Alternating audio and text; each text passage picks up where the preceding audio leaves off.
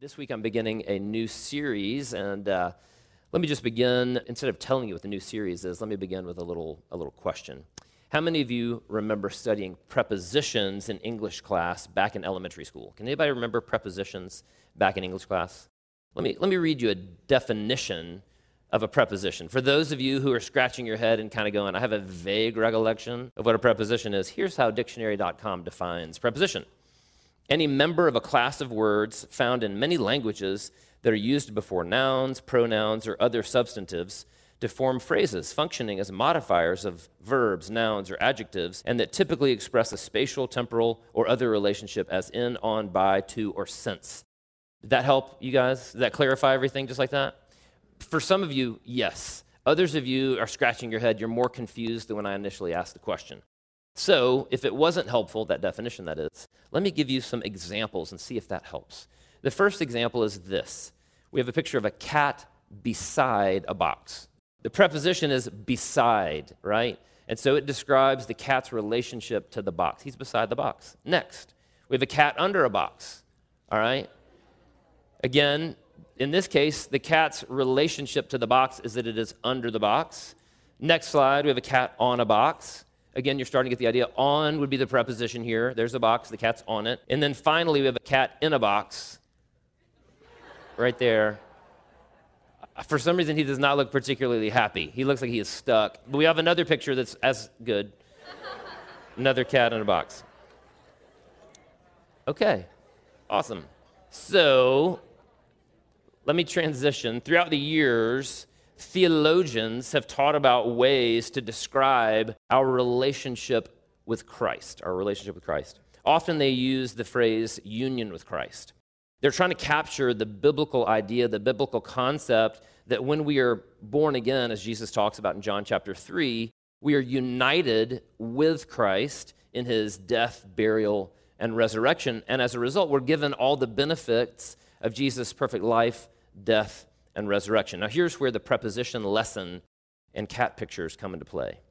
The most common description in the Bible of a follower of Jesus is that she or he is a person in Christ, right? In Christ.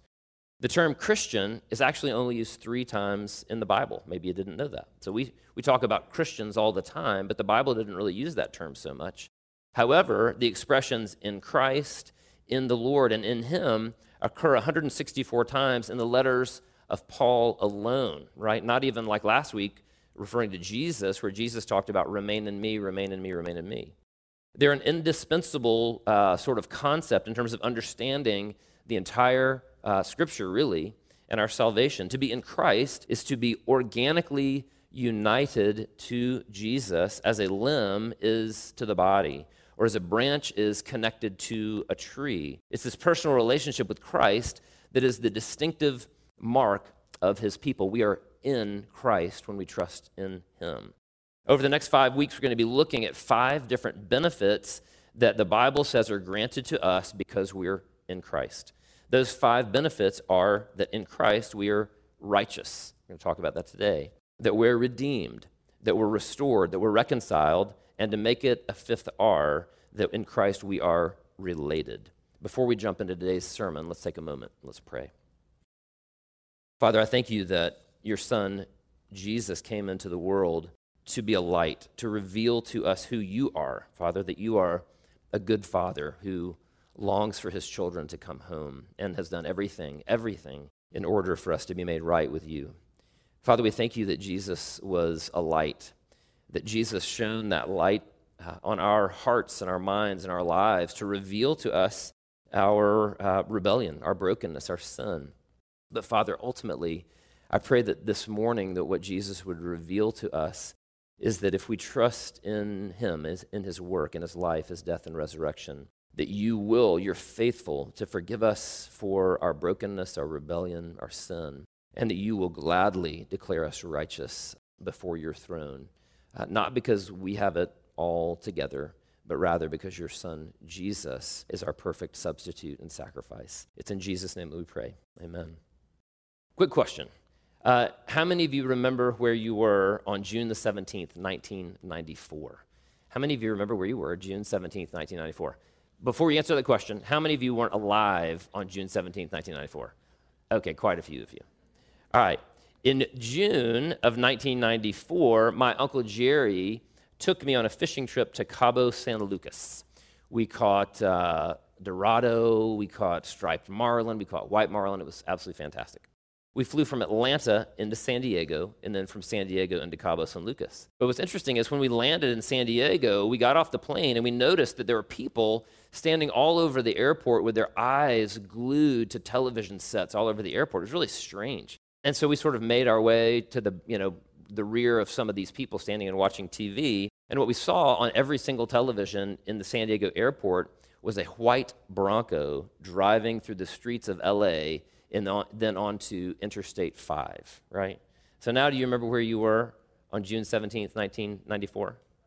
You're probably watching O.J. Simpson flee from the police. He was supposed to be arrested that day. He had offered to turn himself in, but instead he climbed into this Bronco and he began to, on a, a slow pace, to drive away and try to escape from the police. Uh, later on that evening, he turned himself in after a long car chase that was televised and watched by over 95 million people, many of whom were in the San Diego airport. His trial has been dubbed the trial of the century. The trial of the century. It began on January 25th, 1995. It lasted for 134 days, and they were all, all of those days were shown on television, and people tuned in day in, day out to watch the unfolding drama of the trial of the century. Everyone had opinions about OJ's guilt or his innocence, and just about everyone involved in the case became instantly famous. So Judge Lance Ito became famous. You might remember that name. The prosecuting attorney, Marcia Clark, she became famous. The defense team, Robert Shapiro, Johnnie Cochran, Alan Dershowitz, and then Robert Kardashian. Yes, that is the father of the Kardashian clan. All of those people went from, you know, nobodies to being famous over the course of that 134 days. And then on the final day of the trial, when the verdict was to be read, over 100 million people turned in to watch as OJ was acquitted of charges of murder against his wife, Nicole Simpson, and her friend, Ron Goldman. Now, I'm not here to make any statement about OJ's guilt or his innocence, but rather I just wanted to put before you this picture of a trial, the trial of the century. What's interesting is the Bible uses any number of different metaphors to talk about how we have been forgiven because of Jesus.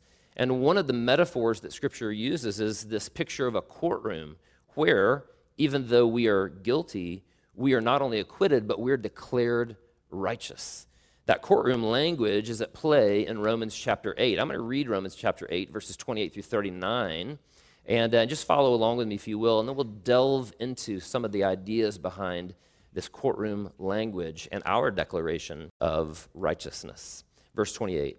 And we know that for those who love God, all things work together for good for those who are called according to his purpose. For those whom he foreknew, he predestined to be conformed to the image of his Son, in order that he might be the firstborn among many brothers. And those whom he predestined, he also called, and those whom he called, he also justified. That's the legal term. And those whom he justified, he also glorified. What then shall we say to these things? If God is for us, who can be against us? The judge is on our side. He who did not spare his own son, but gave him up for us all, how will he not also with him graciously give us all things?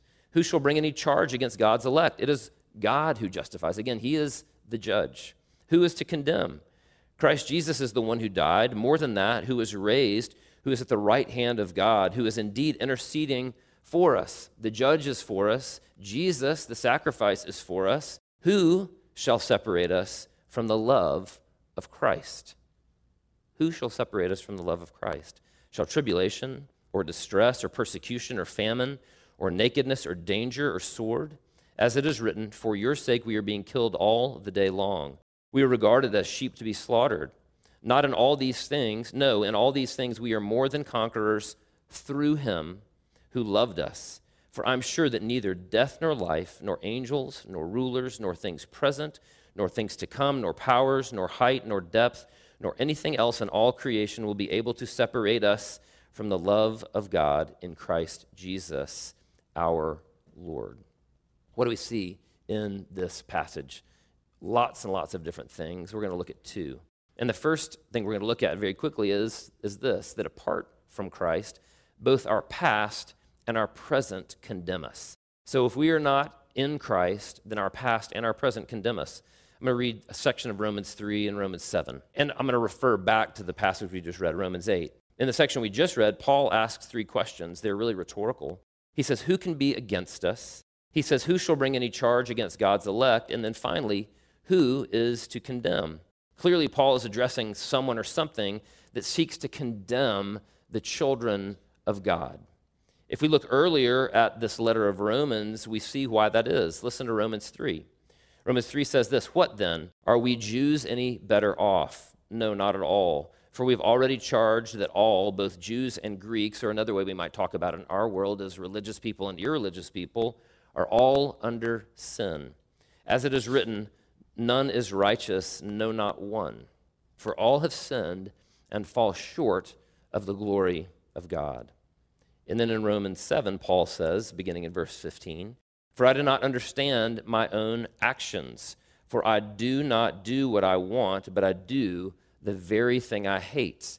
I think most of us can identify with Paul there. Verse 22 For I delight in the law of God in my inner being. I have this desire to do good things, to be the person that I long to be. But I see in my members or in my body another law waging war against the law of my mind and making me captive to the law of sin that dwells in my members. Wretched man that I am, who will deliver me from this body of death? It's a great passage of sort of being torn. I want to be a particular kind of man. I want to be a particular kind of woman. I want to be a particular type of husband or wife. I have that deep desire within me, but I keep failing. I keep doing what I don't want to do. We started this sermon today in Romans 8, where Paul seems to be taking a hopeful turn following chapter 7.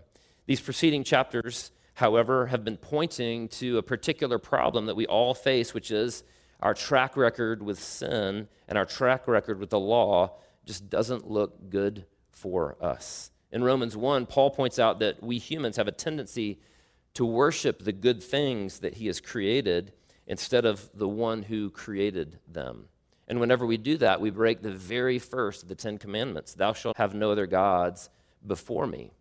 But we make our wives our gods, we make our families our gods, we make work our gods, we make sports our gods, we make beauty our God, we make popularity our God, all of these things. And when we do that, when we make that the most important thing, we break the very first commandment. And then in chapter 3, Paul makes it clear that both Jews and Gentiles, or again, religious and irreligious people, have failed to live up to those requirements of the law. All humans have fallen short of the righteousness that God requires, except for one. And it's not just that we've failed in the past, we continue to fail over and over and over again. Paul makes that abundantly clear. That's what his point is in Romans 7. In verse 15, he says, For I do not understand my own actions, for I do not do what I want, but I do the very thing that I hate. Our consciences condemn us. The law condemns us. Our past condemns us. Our present condemns us. It's no wonder that Paul exclaims in verse 24, Wretched man that I am, who will deliver me from this body of death. He feels at a loss, he feels in despair. It would be very easy at this point to rattle off the typical list of big sins that might prove to be our downfall. Those could be sexual sins, they could be drunkenness, they could be stealing and slander and gossip. The list could go on and on. There's all these really obvious examples of sin that many of us have struggled with or struggle with still. And there's no doubt about the fact that each of those absolutely, absolutely creates chaos and absolutely corrupts our lives and our relationships in the wider world. But for just a moment, let's go in a little bit of a more nuanced direction. Let's look at one of Tim Keller's definitions of sin. In his article, How to Talk About Sin in a Postmodern Age, he writes this Sin isn't only doing bad things, it's more fundamentally making good things into ultimate things. Sin is building your life and meaning on anything, even a very good thing, more than on God. Whatever we build our life on will drive us and will enslave us. Sin is primarily idolatry. So, sin is taking a good thing and making it into your most important thing, right? Physical fitness is a great thing, but it shouldn't be your most important thing. Work is a great thing, it shouldn't be your most important thing. Your wife, your husband, your children, your college degree, all of those things are great, great things, but none of them should be your most important thing. It's that same idea that we talked about last week, Augustine's idea or concept of disordered loves. Your love should obviously be your family, right? But if you love your family more than God, your family will become an idol. You should definitely love baseball, but if baseball is the thing you love the most, then it becomes an idol, right? Your boyfriend is great. Don't let him become an idol. Your job is great. Don't let him become an idol. The list goes on and on and on. No created thing, children, spouse, sports, home, work, can bear the weight of divinity, right? God gave them to us as good things, but they cannot become an idol to us. And if they do, they create chaos, they enslave us. Another definition that Keller gives is found in another article, How Sin Makes Us Addicts. And I'm going to read the little quote from that. The definition of sin is when you replace God with something or someone. And the result is an addiction of spirit. In other words, you become an addict. There's an attraction at the spiritual level every bit as powerful as sexual attraction at the physical level. You cannot produce your own meaning in life, your own worth, your own security. Spiritually speaking, if it's not God who is your, the source of your meaning, then you're in bed with something else. It's a form of infidelity. In this definition of sin, Keller focuses on how when we place a good thing in the place of God, we become addicted to that thing. In the previous definition, he uses the word enslaved. In other words, if we worship something that God has created but not Him, that thing will addict us, it will enslave us. Our idols, again, exercise, diet, home, beauty, intelligence, work, safety, security, family, will ultimately enslave us unless we love them in the right order. Not only will they enslave us, they will destroy us and we'll actually destroy them. They will, like any idol, demand total obedience at the expense of everything else, even God. And like all sin and all addiction, the result of any sin is chaos, isolation, and alienation, not only from God, but from all those people who we love the most. So Romans makes it clear that we've got a problem with our record. Our past condemns us. We've all worshiped things that God created, right? We've also engaged in all those big sins we could talk about. Our present continues to condemn us, right? If we're honest with ourselves, all this stuff isn't just in the past, it was last night, right? It was this morning, right? Our present condemns us, our past condemns us. And if we're trusting in our future performance, we're going to be in trouble there too. But there is good news. And the good news is this if you're in Christ, then God declares you righteous. And that declaration of righteousness is not just righteous in your past, righteous in your present, but it's even righteousness that extends all the way through your future. Let's look at a section of verses from Romans 8. And those whom he, that is God, predestined, he also called. And those whom he called, he also justified. That's that legal term to declare righteous. And those whom he justified, he also glorified. Who shall bring any charge against God's elect? It is God who justifies. Again, he is the judge. He has the right to pronounce the verdict. For I'm sure that neither death, nor life, nor angels, nor rulers, nor anything present, nor things to come, nor powers, nor height, nor depth, nor anything else in all creation will be able to separate us from the love of God in Christ Jesus our Lord. So, throughout this passage, and in particular, verses 31 through 34, there's this metaphor of a courtroom in which we are being accused by the law. We're being accused by our consciences. And even though this passage doesn't mention it, we know from elsewhere in Scripture that Satan, who is the accuser, levels charges against us as well. And as we just saw, many of those accusations are absolutely true, right? They are true we have failed to keep the law. We have broken the law. We have worshiped and served created things rather than the Creator who gave us those good things. And if we have just the slightest shred of self awareness, we know that this has been true and it continues to be true, but there is hope. This passage makes it clear that because we are in Christ, we have been declared righteous. The Greek word translated justify in the verses I just read is dikaios. It's a legal term that means not only to acquit, sort of that's sort of the negative pronouncement, you're not guilty, or declare somebody innocent, but even more, it's to declare someone righteous. So, in other words, it's like saying not only are you not guilty, you're great. We refer to this concept in theology as justification. I'm going to read a quick definition, it'll be on the screen. The doctrine of justification concerns God's gracious judicial verdict in advance of the day of judgment. This day of judgment has not yet occurred, pronouncing guilty sinners who turn in self despairing trust to Jesus Christ forgiven, acquitted of all charges, and declared morally upright in God's sight. So, in other words, when you are in Christ, there is a guarantee that you not only have been, but will be acquitted and declared righteous before God. In the gospel, God reveals his way of putting us right with himself. Jesus, the Son of God, became our representative and our substitute. As God's obedient servant, Jesus lived a righteous life. He died an atoning death at the cross.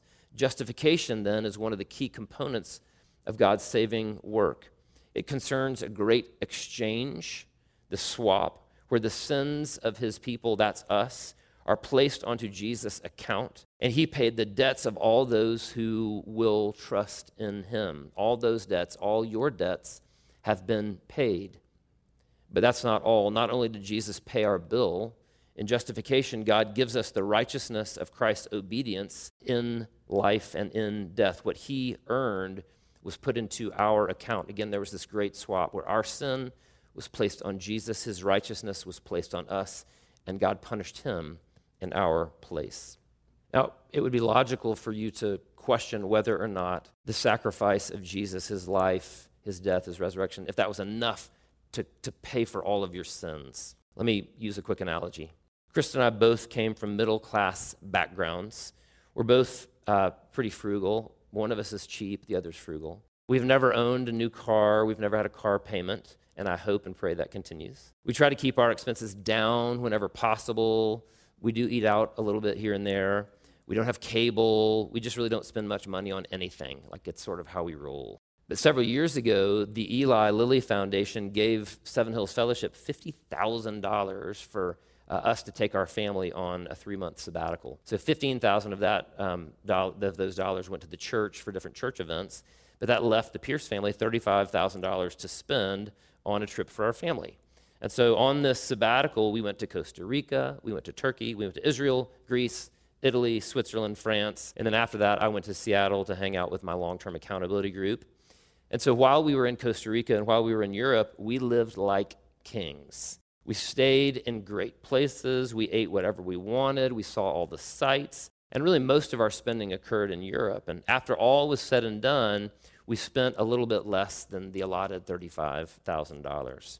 So if you prorated that amount over the course of a year, just for the sake of simplicity, we, spent, we would have been spending about $350,000 a year to live that kind of lifestyle, right? Depending on what kind of family you're from, that might seem like a lot. Uh, for other people, maybe not so much. To put it in perspective, the richest person in the world right now is Jeff Bezos, the owner and founder of Amazon. He is currently worth 188 billion with a B dollars. Just for those of you who aren't math people, that is a lot. If Jeff Bezos called me up on the phone after church today and said, Hey, BP, I want you and Krista to have full access to all of my wealth, to all of my bank accounts, and I want you to live life like you're always on sabbatical. Like, that's just my gift to you. If, if Krista and I took him up on that, it would take roughly 550,000 years of living for us to spend all of his wealth. In other words, it would be impossible. Not just virtually impossible, it would be really impossible. In justification, Jesus' righteous record is attributed to you and to me, to our account, if you will. And though I'm not exactly sure how to convert Jesus' righteousness to dollars, it is undoubtedly greater than Jeff Bezos' $188 billion. All you need to know is that because you are in Christ, God looks at you and he sees his son's extravagant record on your account, and he declares you righteous, past, present, and future right? All of your sins have been wiped away. All of Jesus' righteousness has been attributed to your account, and God declares you righteous, past, present, and even future. And because He's the judge, nothing can change that. That's why Paul could say, What then shall we say to these things? Who are we to argue with God? If God is for us, who can be against us? He who did not spare his own son, but gave him up for us all, how will he not also with him graciously give us all things? Who shall bring any charge against God's elect? It is God who justifies. Who is to condemn? Christ Jesus is the one who died, more than that, who was raised, who is the right hand of God, who indeed is interceding for us. Who shall separate us from the love of Christ? The answer, of course, is no one, and nothing can separate us from the love of Christ because we are in Him for good, for all time, permanently.